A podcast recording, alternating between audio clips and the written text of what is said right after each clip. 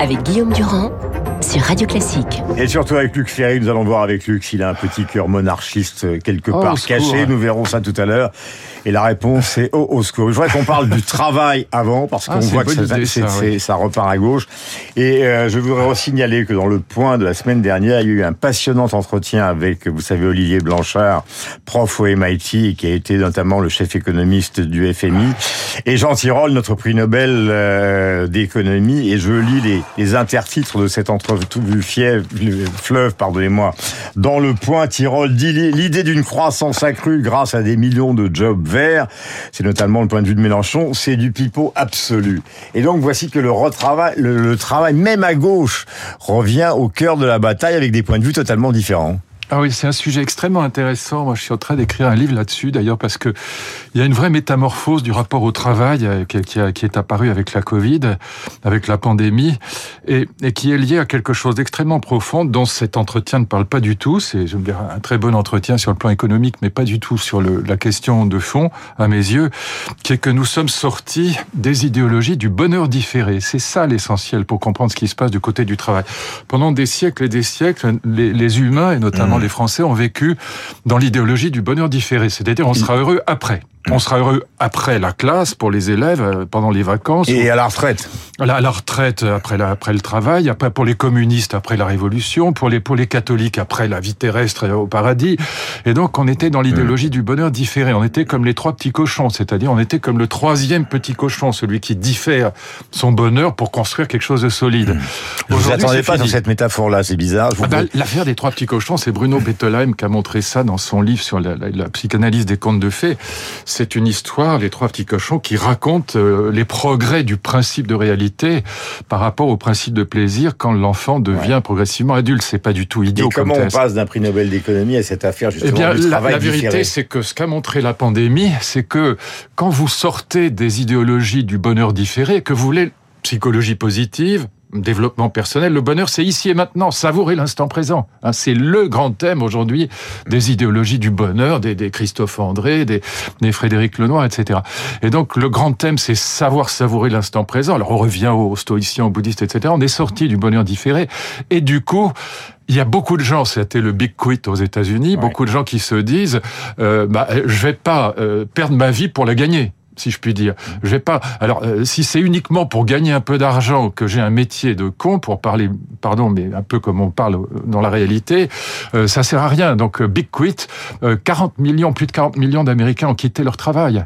Et maintenant, vous Un avez le million en France, on dit. Voilà. Un million de gens qui ont abandonné le énorme. CDI. et ça explique beaucoup de choses. Ça explique d'ailleurs pourquoi, par exemple, dans la restauration, on a beaucoup de mal. Pas seulement la restauration, dans beaucoup de métiers, on a du mal à trouver, à recruter, à recruter des salariés. Dans la restauration, moi, j'ai des amis restaurateurs qui ont augmenté assez considérablement les salaires, mais ça suffit pas toujours parce que ce sont des métiers durs et puis parce que la question de l'aménagement des horaires est compliquée. Je vais pas rentrer dans les détails. On a aussi le quiet quit, c'est-à-dire, pardon pour ces mots en anglais, mais enfin, c'est comme ça que c'est dans la presse et, et tout ça nous vient quand même beaucoup des États-Unis. C'est-à-dire, bon, on quitte pas son boulot parce qu'on a quand même besoin d'avoir d'être payé à la fin du mois, mais on, ne- on, on en fera le moins possible. Quiet quit. Donc, on, on quitte quasiment son travail, mais on reste quand même euh, suffisamment Pour que la- enfin, Plus euh, le télétravail, la, la loi Warsmann. Ouais. Donc, il y aurait mille choses à dire là-dessus, mais euh, il faut bien voir que le point fondamental, pardon Guillaume, juste cette phrase, c'est qu'on est passé de, des idéologies pendant des siècles du bonheur différé à l'idéologie du bonheur ici et maintenant. Ouais. Et ça, ça change tout le rapport au travail. Et c'est pour ça que j'insistais sur, cette interview, c'est que Tirole, donc prix Nobel et Blanchard, à propos des énergies renouvelables, ils mettent les pieds dans le plat Oui, euh, d'une- des, des grandes parties d'idéologie de la gauche, disons version Mélenchon, qui Oui. considère que le bonheur, c'est justement l'industrie écologique. Or, disent-ils tous les deux, Ça, ça- euh, ça il va falloir qu'on revienne à un moment ou à un autre à la taxe carbone, même si les gens sont contre, et quant aux emplois créés, ils sont quasi nuls. Tout à l'heure, nous Oui, évoquions... c'est très intéressant. D'ailleurs, ils ont raison sur le plan économique. Euh, Évidemment, ils- bon, c'est pas leur sujet, le- ce que je viens d'évoquer sur la question Oui. du bonheur, mais sur le, la- le- le plan économique, j'ai lu aussi cet entretien. Ils ont évidemment tout à fait raison. hein. C'est dans le point. Luc, Voilà. tout à l'heure, je parlais de la monarchie. On prend toujours avec vous un peu de recul. Oh, je sais pas, c'est vous qui le dites. Euh, ça reste non, à non, prouver. Non, non, non, non, non, non, mais le recul passe toujours par une case qui est celle du personnel, Oui. de l'expérience. Oui. La reine et Charles III. Oui. Chez Luc Ferry, dans ce petit cœur qui bat tous les lundis Oui. matins sur l'antenne de Radio Classique. Oh là là. Ça évoque quoi? Attention, sincérité obligatoire. Non, moi je suis- Obligatoire. Oui, oui, non, mais vous me ferez pas parler de la monarchie anglaise euh, aisément parce que c'est un sujet qui, euh, c'est pas que ça ne m'intéresse pas, mais c'est pour moi un repoussoir. Et donc, comme je suis en décalage complet par rapport à 90% des des Français et probablement plus encore chez ceux qui nous écoutent, moi je suis un fan absolu, un amoureux inconditionnel de 1789. J'ai fait pendant des années un séminaire avec François Furet. Je déteste évidemment 93, la terreur. Je déteste l'assassinat du roi.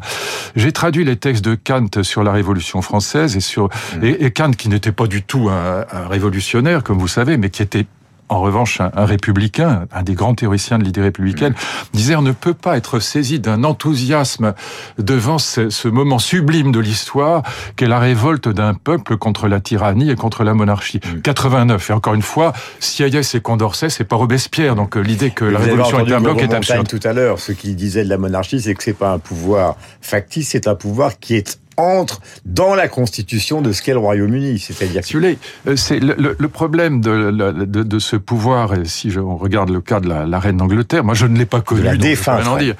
Mais si on regarde son cas, il faut bien voir que la, la reine d'Angleterre, elle est astreinte à un devoir de réserve absolu. C'est-à-dire qu'elle par exemple, on sait qu'elle était hostile au Brexit, mais elle a absolument pas pu le dire. Elle est, elle est euh, non seulement donc euh, astreinte à un devoir de réserve absolu, mais évidemment, elle, elle n'a aucune réforme à faire. Hmm. Bon, quand vous n'avez aucune réforme à faire, bah, par définition, et que vous incarnez, sauf à maintenir l'unité. Sauf à maintenir l'unité du. Royaume. Oui, mais d'accord, mais c'est fondamental. Non, c'est pas une réforme. C'est pas la réforme des retraites, c'est pas la réforme Ah, de mais- l'assurance chômage qui vous vaut. Ai-je dit le contraire? Non, mais ce que je- j'ai pas fini. Ce que je veux dire, c'est que quand vous, vous êtes un vrai politique, que vous êtes aux affaires, Mm. vous êtes obligé, en principe du moins, de faire des réformes qui évidemment Mm. vous valent l'inimitié par définition de la moitié des gens qui sont euh, qui, qui, qui, qui, qui constituent votre peuple. Donc, quand vous n'avez comme seule tâche que de maintenir, si je puis dire, les racines nationales, l'unité de la nation, bah, euh, si, si vous faites ça correctement, euh, tout le monde vous aime. C'est ce qu'a dit Mick Jagger. Il a eu la phrase parfaite. Il a dit c'est la c'est la grand-mère que, que que toute la nation anglaise aimait. C'est ça, euh, Elisabeth II. Mais elle elle n'est à l'origine d'aucune prise de position politique ni d'aucune réforme. Et si maintenant je devais entrer dans l'histoire de la monarchie, mais, mais- je vais mais- pas le faire. Mais, Euh, je vous parlerai aussi d'Édouard VIII et, et de et de Andrew. Donc c'est pas, je veux dire, le sang bleu ne garantit pas l'aristocratie de l'esprit. Hein. Et à propos de Andrew, d'ailleurs, le livre de Laurent Saïm sur le procès de Ghislaine Maxwell est incroyablement, Bah, c'est terrible. est incroyablement euh, passionnant. Elle sera notre invitée demain à 8h15. Vous êtes quand même le seul que je connaisse qui est cité Oui. dans un entretien en direct sur l'antenne de Radio Classique, les trois petits cochons, Kant et Mick Jagger. Je pense que Bah, c'est c'est mes références. je pense que ce type est enfermé, malgré un bac plus 30. Question. Reconnaissez quand même Oui. que votre République, Oui. euh, que vous chérissez, moi Ah bah aussi oui, d'ailleurs, elle n'a pas réussi à créer un soft power comme les Britanniques à l'égard du monde entier, c'est-à-dire à la fois le carré, James Bond, le rock, la grande littérature, avec Martin Amis et avec euh, beaucoup Oui, mais je pense que ça n'a rien à voir avec la. Je pense que ça n'a rien à voir avec Vous pensez l'aristocratie. qu'une république anglaise Oui, aurait fabriqué bien tout sûr, ça Vous pensez pas qu'il y a un Alors, lien entre les peuples et je la pense- monarchie Non, j'ai- moi j'ai j'ai une, j'ai une admiration profonde pour Disraeli, j'ai une admiration profonde comme tout le monde pour Churchill, et je pense que c'est largement suffisant. Ils Et nous donc, ont quand euh, même sauvés. Pardon? Ils nous ont quand même sauvés. Ils ont sauvé quoi? Bah, la France, l'Europe. Eh ben oui, c'est ce la que je bataille d'Angleterre, Mais on leur doit Churchill, tout. Churchill était ni ni Churchill était premier ministre, il était pas roi d'Angleterre. Et donc, euh, en revanche, si je regarde le roi d'Angleterre, mais là, vous allez me, vous savez, il y a un adage latin, pardon, c'est encore cuistrerie. En plus des trois petits cochons de Kant et de Mick Jagger, je vais vous parler latin. Des mortis, nil nisi bene. Des morts, des morts, on ne doit dire que du bien. Donc, euh, je, je- je- ne me poussez pas à dire des choses désagréables. Mais l'affaire Édouard VIII est quand même très intéressante parce qu'on raconte toujours, on a vu des films et tout ça. Ah oui, c'est magnifique, c'est une histoire d'amour merveilleuse pour une actrice américaine, Wallis Simpson, etc. Bon, la vérité, c'est que ce monsieur était nazi jusqu'au bout des ondes, que c'était un admirateur inconditionnel de Hitler, qu'il était aussi antisémite jusqu'au bout des ondes, et que en 1936, les, les, les services secrets euh, anglais ont réussi à le mettre dehors parce qu'ils avaient peur tout simplement qu'il trahisse son pays. Donc il faut quand même dire les choses comme elles sont. Donc là encore, Mais les gens qui disent ah, le non, sang mais- bleu, les racines, Non, non, non, mais il y avait un parti fasciste en Angleterre. Évidemment. en plus, il était allemand, comme vous savez. Et donc, c'est quand même extraordinaire. Ces gens qui disent les racines, c'est merveilleux, l'unité de l'Angleterre, etc. Mais enfin, on a quand même été obligé de virer un roi. Heureusement que Wallis Simpson était là. Elle était nazie aussi, d'ailleurs. C'est pour ça que les services secrets étaient très inquiets. On a été obligé de virer, qui était l'oncle de d'Elisabeth II.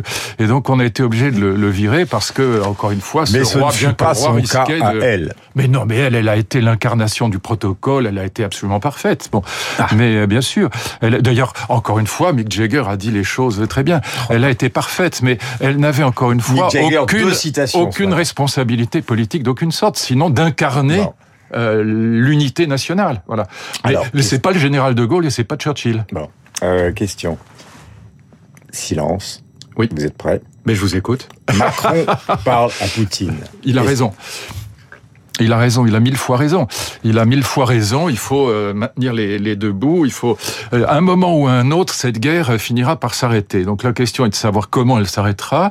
Il y a des gens qui pensent sérieusement que les 3000 km carrés que l'Ukraine vient de reprendre à la, à la, Russie, qui en avait quand même pris 120 000 km carrés. Donc calmons-nous. Ils pensent que ça va aller jusqu'au bout et que l'Ukraine va reprendre le Donbass et peut-être même la Crimée et que c'est comme ça que la guerre s'arrêtera. Et puis il y a des gens qui pensent que euh, voilà l'escalade militaire, euh, euh, l'escalade militaire ukrainienne, très belle réussite de la résistance ukrainienne, va susciter en retour une contre-escalade militaire de la Russie qui a des armes de destruction massive qu'elle est capable d'utiliser parce qu'elle n'a pas les mêmes principes démocratiques que les nôtres. Voilà. Mais pardonnez-moi, mais à 8h54 ce matin, vous croyez Poutine capable d'appuyer sur le bouton bien? Je répète que tous ceux qui connaissent le processus nucléaire savent très bien qu'il s'agit de code secret, qu'il n'y a eu de bouton. Mais euh, on dit appuyer sur le bouton, mais ça n'a strictement non, mais je pense jamais que existé. Le, Vous le, croyez capable d'aller vers l'autodestruction totale non, de Non, non, mais non, le, nucléaire stratégique, évidemment pas, mais, mais il a des armes de destruction massive qui sont utilisables bien avant le nucléaire stratégique. Il y a ne serait-ce que le nucléaire tactique, mais il n'y a pas que ça. Et donc, ce que je crois simplement, c'est que l'idée annoncée par Zelensky qu'il va reprendre la Crimée est absurde elle est délirante à proprement parler. Sur le Donbass, peut-être, c'est possible. S'il reprend le Donbass et que ça pousse Poutine à négocier, j'applaudirais des deux mains, j'en serais enchanté. Mhm. Mais c'est très très douteux. Mais en tout cas, la, Crimée, c'est absolument, c'est absurde parce qu'en plus la Crimée n'a jamais été ukrainienne, sauf mhm. en 56, comme vous le savez, quand elle a été confiée par euh, Khrouchtchev euh, à, à, à, l'Ukraine dans le cadre d'un droit soviétique qui n'a absolument aucune valeur pour nous aujourd'hui. Donc euh, non, Zelensky ne reprendra jamais la Crimée. Mm. Et par conséquent, si c'est ça son but guerre, on est parti pour la guerre de 100 ans. Luc Ferry, en dernière, dernière question, quelle est l'œuvre majeure artistique qui a été créée par les Anglais? Shakespeare, ah, artistique, non, ça c'est pas vraiment artistique, Shakespeare. Ah, c'est pas artistique, Shakespeare Bah non, c'est une œuvre littéraire, c'est bah, une œuvre poétique, c'est pas... Non, mais moi je parle de l'ensemble, l'art, c'est pas, simplement... Ah non, non, c'est pas... Moi je confonds pas la littérature et l'art, c'est pas la même chose, mais non, dans les œuvres artistiques, dans les œuvres artistiques, euh, moi je dirais quand même, j'ai une vraie passion pour Turner, c'est-à-dire la peinture romantique. Voilà. William de son prénom. Voilà. Et notamment euh, le voyage dans les Alpes de Turner qui est absolument génial. Voilà. La semaine prochaine. J'aurais cité en plus des trois petits cochons, j'aurais cité ah, le voyage dans les Alpes. La semaine prochaine, vous, ferez l'objet d'un quiz sur le nom des trois petits cochons, le prénom. Il est 8h50, ils sont à partir pour Londres grâce euh, à notre camarade Augustin Lefebvre et notre envoyé spécial Victoire Fort qui est sur place. Euh, d'abord la météo et puis donc Victoire Fort à Londres. 9-9, chez nous, nous.